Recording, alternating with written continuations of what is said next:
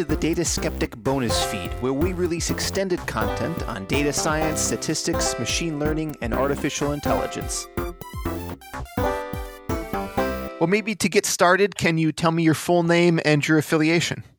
So my full name is Charlie Maloney, and I'm the managing editor, I suppose also a journalist for AI Week, which is a media publishers about AI as it relates to businesses across industries. And we're really just reporting on how people can use it to save money, help improve their customer service, make life a bit better for their employees, and also just generally, you know, be ready to compete in the future where, you know, these kind of intelligent technologies are going to be ubiquitous as far as we can tell. Absolutely. And tell people how they can reach your publication. So it's aiweek.io. At the moment, we've also got Access AI, which is what I've been writing for.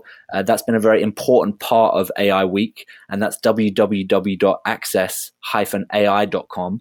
But from now on, it's really going to be aiweek.io, because in 2018, we're going to be looking at stepping things up with our, you know, very focused content plan, and also an events suite. So do watch this space for some sometimes free and very informative events regarding AI and business. So I'm going to take for granted that listeners know about the Turing test, because we will have covered it on the show by now. Great. And or at least know about the Turing test in theory. So then there's the question of, well, are we actually going to conduct some of these tests at any point? And to my knowledge, the most famous one is the one we really got together here to talk about it. That's the Loebner Prize. Mm. Before we jump into it, given, you know, the nature of your research and writing, are you aware of any other organizations or attempts or formal Turing tests and contests that go on? I don't know in great detail, but as far as I can tell, there are Turing tests of different formats that go on. I don't know the names, but I've even heard that, you know, the Loebner Prize is not actually to the specifications that Alan Turing originally discussed in his work. I think it's more in the spirit of what Alan Turing was talking about, in that could an AI or a machine talk to a human convincingly as a human. But I was telling this to a friend, and he said, no, the Turing test has been passed as Alan Turing originally described it, but I don't really know about that. It's probably true. I'm sure people have been trying to do this for years. Well, that's a surprising statement. Do you have more details about it actually being passed? I'm sorry, I really couldn't help you. I can find it out for you and get back to you and send it over if you're interested. Absolutely, yeah. I would like to follow up on that, because to my read, and this isn't me saying that person's wrong, but to my reading of Turing's original paper, we haven't had a pass yet. Oh, really? Yeah. So that's an interesting thing as well, because the Loebner Prize also sort of allows for what you're describing, because the Loebner Prize, I don't know if you've seen it, but it's got 3 tiers of a pass: the Bronze Prize, the Silver Prize, and the Gold Prize. So, you know, every year that it's been, someone has won the Bronze Prize, which is that overall majority of the judges vote that they were the best chatbot. They didn't convince anyone that they had been a human, but they were just the best out of the 4. The Silver Prize would be if a chatbot could convince a human that it was a human or fool them, and that's never happened, and that's where the big cash prize is. But then there's also something which I didn't know about until afterwards, is that there is a hypothetical Gold Prize. It's not on offer, and it would only really be something they'd look into doing if someone won the Silver Prize, but that would be, could a robot convince a human that they are human, or as I say, trick them in person. So not via the medium of talking to them over a computer. Now, obviously, that's a strange thing, and it does make you think about why they've only got the Silver Prize. And they don't really know how they would do that if someone did win the Silver Prize. But I think maybe that's to allow for what Alan Turing originally had thought about, you know, that full level of deception, if you will. Ah, very interesting. And so you'd mentioned that not everyone says, oh, it's a valid implementation of the imitation game. The criticisms I guess I've heard are that, well, actually, I've had trouble kind of making heads or tails of what exactly the criticisms are. Did you go into that at all? Yes. So I've seen the criticisms because you know, as many journalists and writers, I spend a probably slightly unhealthy amount of time Googling my own name. And when I Googled my name regarding this article about the Turing test, I was looking at the analytics, and I traced a a share that I'd gotten on a forum called chatbots.org. And on this forum, there was this whole thread about the Loebner Prize. So I saw that someone had shared my article, and apparently my article debunked some paper that someone had wrote that the best way to win a Turing test was if a chatbot said nothing, because then as happened to me in round one, where one of the chatbots crashed, it's very difficult to know if a chatbot says nothing, if it's a chatbot, because you think maybe the other person I'm talking to is the chatbot, but I have no method for comparison. So it's actually like you have to take a bit of a leap of faith to be sure. Mm-hmm. Whereas the second that it talks, you can see all of the sort of obviously quick responses and the very botty language, and sometimes it just gives you dictionary definitions, and so then you know. But then as I've read through this thread, people's criticisms were that, you know, the Loebner Prize is really about trying to get this deception and, you know, trying to create a chatbot that is dumbed down enough so that it can convince you that it's a human in some ways. Because obviously a chatbot's not going to make spelling mistakes, and it's going to reply very quickly, and it can give you dictionary definitions and that sort of thing. Obviously a human's never going to do that, and so then you know that it's not human. But if you're trying to make a good chatbot, what I've been reading is they're saying, why would you bother spending time dumbing down the device just to trick people into thinking that it's human? And this is why people are saying that, you know, there's only been a handful of winners over recent years, and it's quite biased in that respect. I don't know if that's true or not, but these are the criticisms that I've heard. And after the event, I was talking to one of the guys, Will Rayner, who created UberBots, and he was expressing to me that, you know, he didn't think it was a good use of his time to write, I suppose you'd call it code. I'm not sure. I'm sorry. It's non-technical, but he didn't want to spend his time writing the code, let's say, so that his chatbot was going to take time to reply slower or sometimes make spelling mistakes, because what he wanted to do is spend his time writing in the great responses that he thought would be, you know, valuable to a user rather than just tricking a user. I didn't necessarily agree it was a great way to win the Loebner Prize, but I can see what they mean when they say that maybe the Loebner Prize's focus should change from the most convincingly human chatbot to the best chatbot. Sure. In a way, it kind of does both, right? The bronze prize is for best, silver is for most human, or is that kind of a good way to look at it? I think it's a good way to look at it, personally. I'm what I was explaining was the criticisms that I've heard, but the way saw it is, you know, we all were able to tell which chatbots were which. No one was ever fooled into not being able to tell between a human and a chatbot. And then I felt that at the end, what we did is we ranked the chatbots in order of impressiveness. I mean, it was open to interpretation, I think, is the thing, because you weren't really given a strict criteria to judge the chatbots. You just sort of did it on how you felt. So I ranked them from 1 to 4, and I ranked Mitsuku chatbot as number 1. And then I ranked Rose Chatbot at number 2, which was not what a lot of people did, because Rose had a real problem when it crashed. And Rose's creator, Bruce Wilcox, was not on hand. He didn't manage to get over. It was a very long, I think he lives in America, so it would have been a long flight and a big investment. But the fact that he wasn't there, he couldn't deal with this glitch that kept coming up, which was a real shame. But I ranked his chatbot as second, because I thought that when it was working, the responses it gave were really good and really witty, and it had some really convincing answers for certain things. So I wasn't personally ranking them in order of how convincingly human they were. I was just sort of giving my own spin on it. The ones that I liked the most, the ones that I thought had the best answers. That's how I took it. Yeah, that makes sense to me. How did you wind up becoming a judge? So when I first started my role at AI Week, I was trying to get to grips with a lot of the big topics in AI. You know, when I first joined, I was coming, as I said, from a non-technical perspective, but really I hadn't got much information about how AI works and some of the big concepts. But, you know, I think what everyone knows about is a Turing test, because, as you say, you've got the imitation game. In the popular culture, it's become one of those things like Ex Machina. Everybody knows about the Turing test. Everybody's interested in the Turing test. I think it's one of those great events that gets people kind of into AI and to the possibilities of it and to the questions that people like to ask about what it would mean for humanity or consciousness if a machine could perfectly imitate us? It's a great philosophical question as well. So I wanted to see if, you know, with Turing tests, and obviously when you Google Turing test, you get the Loebner Prize pretty quick. And it was in England and it was in Bletchley Park, which I've never been to. And so it looked really fascinating. So I just thought, I'm going to get in touch with some of the people. I'm going to see if I can get interviews.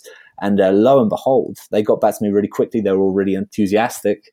And so I wrote this piece about the Loebner Prize because there was actually a quite current change because unfortunately last year, Hugh Loebner passed away, the founder of the Loebner Prize. And after his death, they had decided they were going to change some of the fundamental protocols of the competition. So originally it had been on a character-based system, which is what would have worked in Alan Turing's originally technology. And basically what that is that every time you push a letter, it comes through straight away, one letter at a time. So, you know, instead of as we now have ubiquitously on, you know, our phones and on Facebook Messenger and such things, you type your message, then you click enter and it goes as a whole thing. Back in, you know, the year before in the Loebner Prize, you'd have seen the answers come through one letter at a time. So you don't know when the person stopped typing and there's all these, it's just not very modern. So they decided to change it from that older protocol to a new protocol, which is just like how we text and message now. This did cause a lot of problems, unfortunately, as I'm sure there's always teething issues when you make a change like that. Mm-hmm. But they were talking about how this is going to keep it modern, it's going to keep it relevant. So I wrote a story about that. And then they got in touch with me a couple of weeks later and they were like, hey, you know, we usually have someone from the media, a journalist at the event, would you like to take it up? And I was just like, yes, definitely. Very cool. And I'd love to walk through the experience in the day of, or maybe the prep work. You know, how did they, did you have to go through any training or anything? And then, you know, what was it like when you sat down at the terminal that day? Well, no, that's one of the interesting things about it. You know, they really are quite keen on the idea that you come in without any pre-understanding or preconceptions. You're supposed to be completely just the human representatives. You talk as anyone else would. And in fact, they counseled us that we should avoid posting much on social media or getting anything out there that could allow us to be identified as judges by the chatbot creators in advance. Because although they had, you know, perfect faith in the honor and integrity of the chatbot creators, there is a lot of money at stake. And if the chatbot creators knew a bit about us and the kind of things we were, you know, our backgrounds and the way we spoke and such things, they could maybe program into their chatbots some things that might be, you know, able to trick us. I don't know exactly the way it would work, but I suppose you can imagine they'd be able to put some stuff in there where you're like, oh, that's a bit uncanny. How did they know that about me? And then you might start to question if it's human or not. So we really had to not learn about the chatbot creators so that we'd bias ourselves and we'd be able to know too much about their chatbots. I actually had an interview I was going to set up with Steve Worswick about Mitsuku bot, because Mitsuku bot's quite famous as a chatbot that's done so many things and won loads of prizes. And Steve is a very interesting character and been interviewed by the BBC and other news outlets. But when I told that to Janet Gibbs, who's the Loebner Prize officer, she said, you know, please don't do that because you can't know about this chatbot, otherwise you're going to be able to recognize it straight away. Mm-hmm. So when I went to Bletchley Park on the day, I was, as much as possible, not knowing what I was walking into. So you get to Bletchley Park, you know, it's a beautiful old, it's a museum now really to teach people about the Second World War and code breaking and those kind of subjects, because they've kept a lot of the memorabilia from that time. You know, the devices, I think they might have an Enigma code machine there somewhere. So it was a public event and, you know, people were all over the place. But when we went to the Loebner Prize, we went into a smaller room with a projector.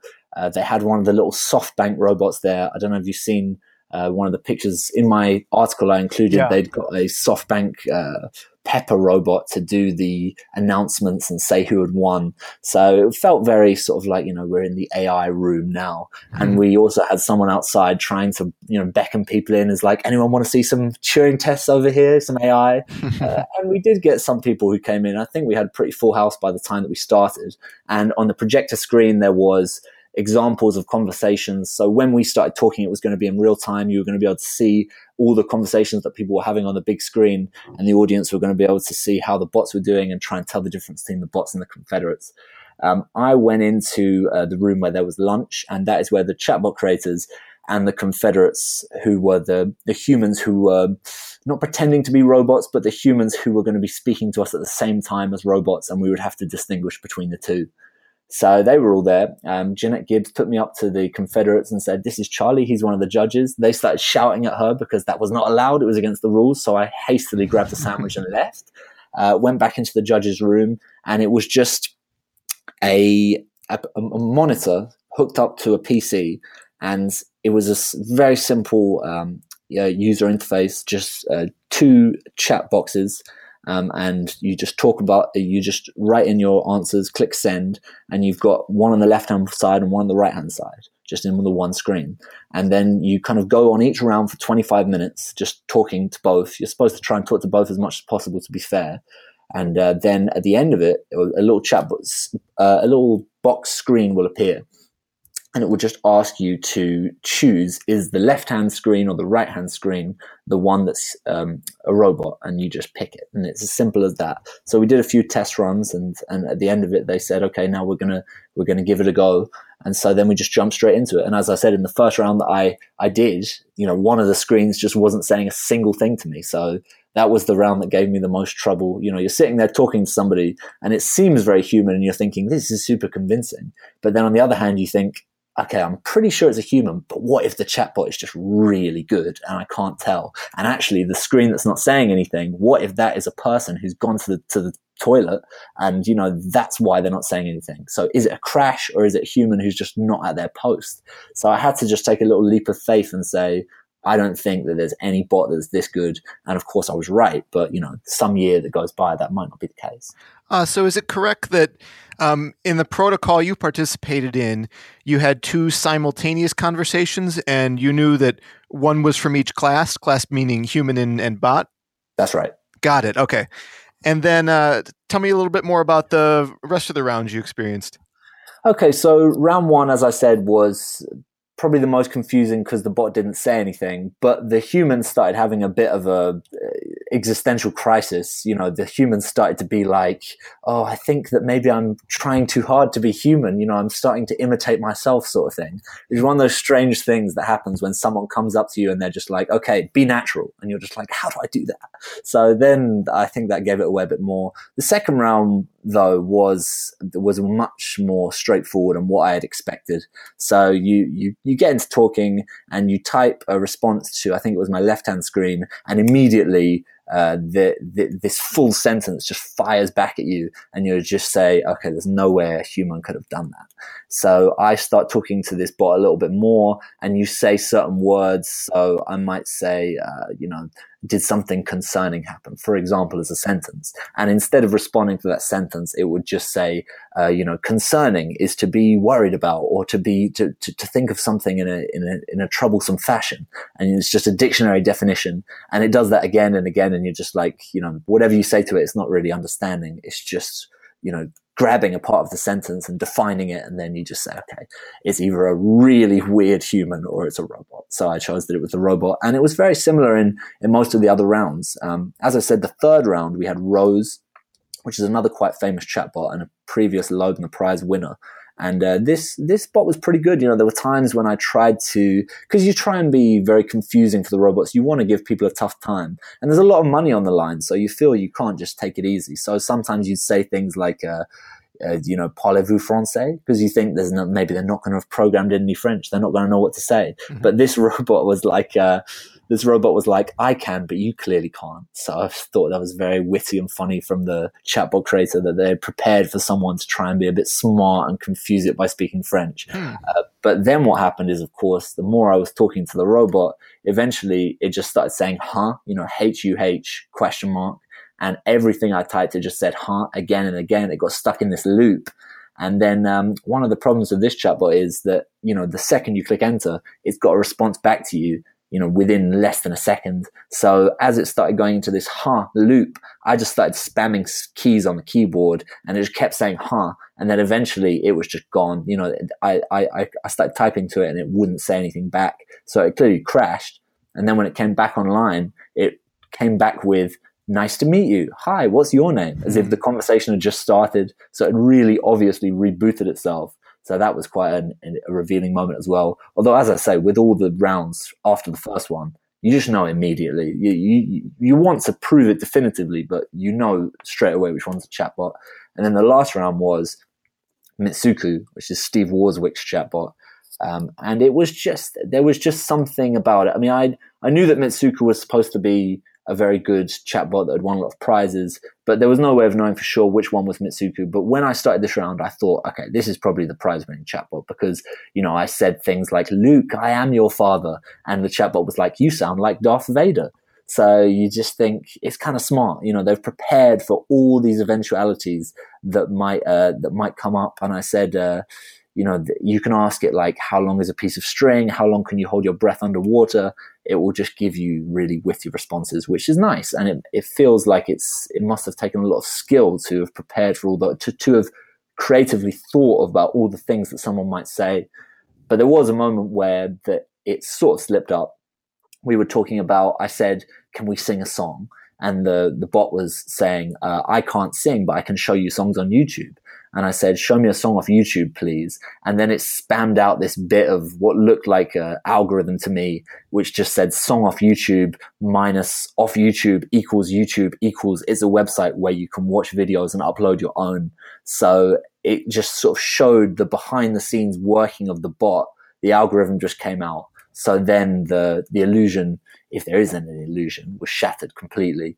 But apart from that, you know, it's pretty solid. And as far as I can tell, you know, that was a version of Mitsuku that Steve had created for the Loebner Prize. But if you talk to Mitsuku online, it would be a bit more seamless because you wouldn't see the algorithm. You would just see the YouTube video would pop up in the chat box. So that's one of its online features. Interesting. So I think you picked maybe the best possible word to describe that bot, and it was witty. At least that's my interpretation of reading some of its conversations and things like that. And I could almost, in my own words, phrase its strategy as saying that it doesn't really answer any of your questions. It just says something kind of witty that makes it seem like it's making jokes or it's having conversation, but actually dodging the conversation. Did you look at it the same way, or do you have a different perspective on it? No, I think you're absolutely right there. I think that is the thing that you see is the main weakness of, I mean, maybe not a weakness, but that's definitely how it is. You know, the bots just it's impossible to say that the bot understands what you're saying because that's just ridiculous. You know, the bots can, I suppose they're using natural language processing of a sort, and they can sort of get key words out of your phrases, but it's very obvious that they are shielding their lack of ignorance with a joke that, you know, a human might make, but it's really just, you know, they could have given that same answer to any number of questions. Right. So there's some things they're very specifically able to answer, you know, maybe sort of the majority of queries you would send. But because there's so many things a human could say, they've kind of plugged up the gaps in their knowledge with these kind of catch-all phrases, as you say, these very general, witty-sounding, but actually don't really mean anything kind of responses. And I suppose maybe one of the reasons for that, and I don't know if it's a weakness or not, but I don't think that any of these chatbots use unassisted learning. So one of the big famous stories in the chatbot world is the Tay chatbot that Microsoft released. Mm-hmm. And the really interesting thing about that is that just the more people spoke to it, because it was a Microsoft chatbot that they'd put out there, a lot of people spoke to it. It was supposed to learn and just get better and have more answers to more phrases and plug up those gaps in the knowledge itself without having to be really super general and without the chatbot creator having to constantly think of new things people might say.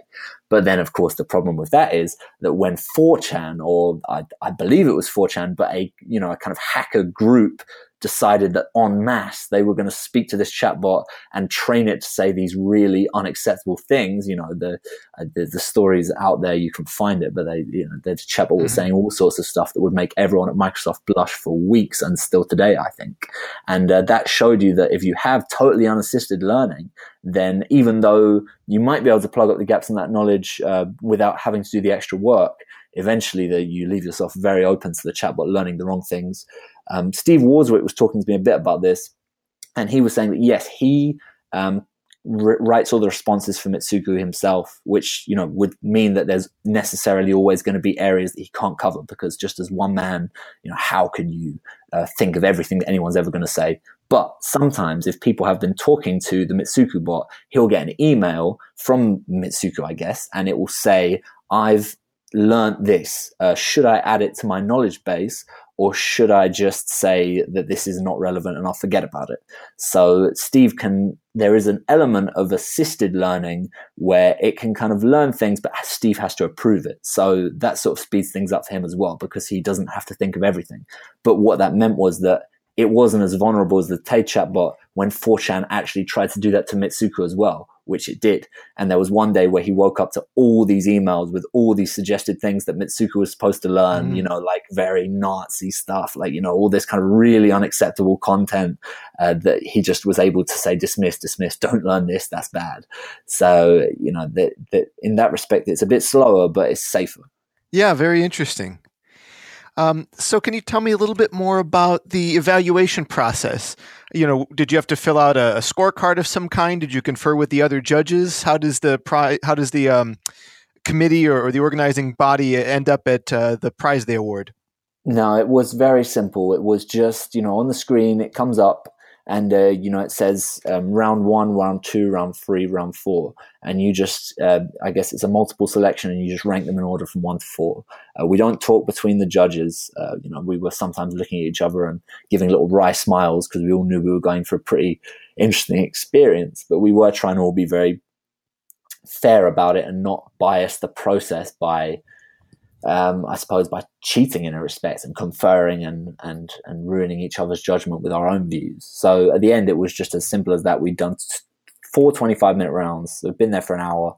At the end of each round, we decided which was a bot and which was a human. And then at the end of the 4th round, we also had an extra chatbot that popped up, and you just ranked it from 1 to 4.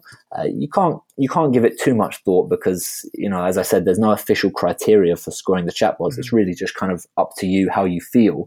And a lot of the people disagreed with me. I don't think that everyone put Mitsuku as number 1, and I don't think that anyone put Rose as number 2 because it had that glitching. But you know, Mitsuku won on a majority vote, which was I think 2 out of 4. Makes sense. Was there ever a moment, and I think people would know the answers quickly if they read the transcript you shared in your article, but was there ever a moment when you thought that one of the bots might actually be a human participant?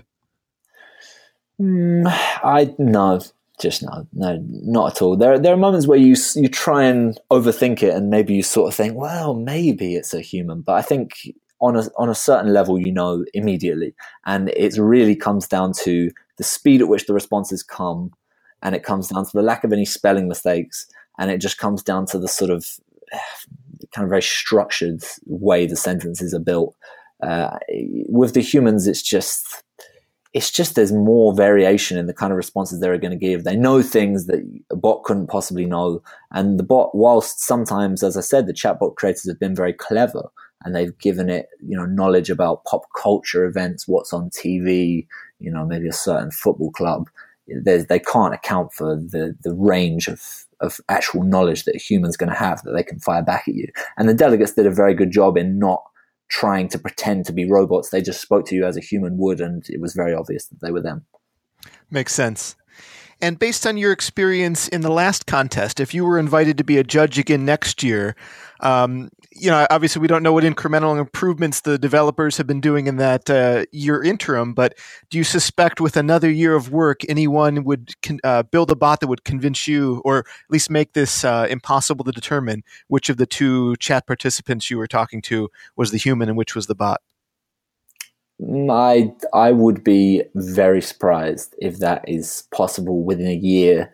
It's questionable whether that could ever be possible. You know, we hear all sorts of things about the potential for natural language processing to get to the point where, you know, the bots can converse perfectly naturally with a human.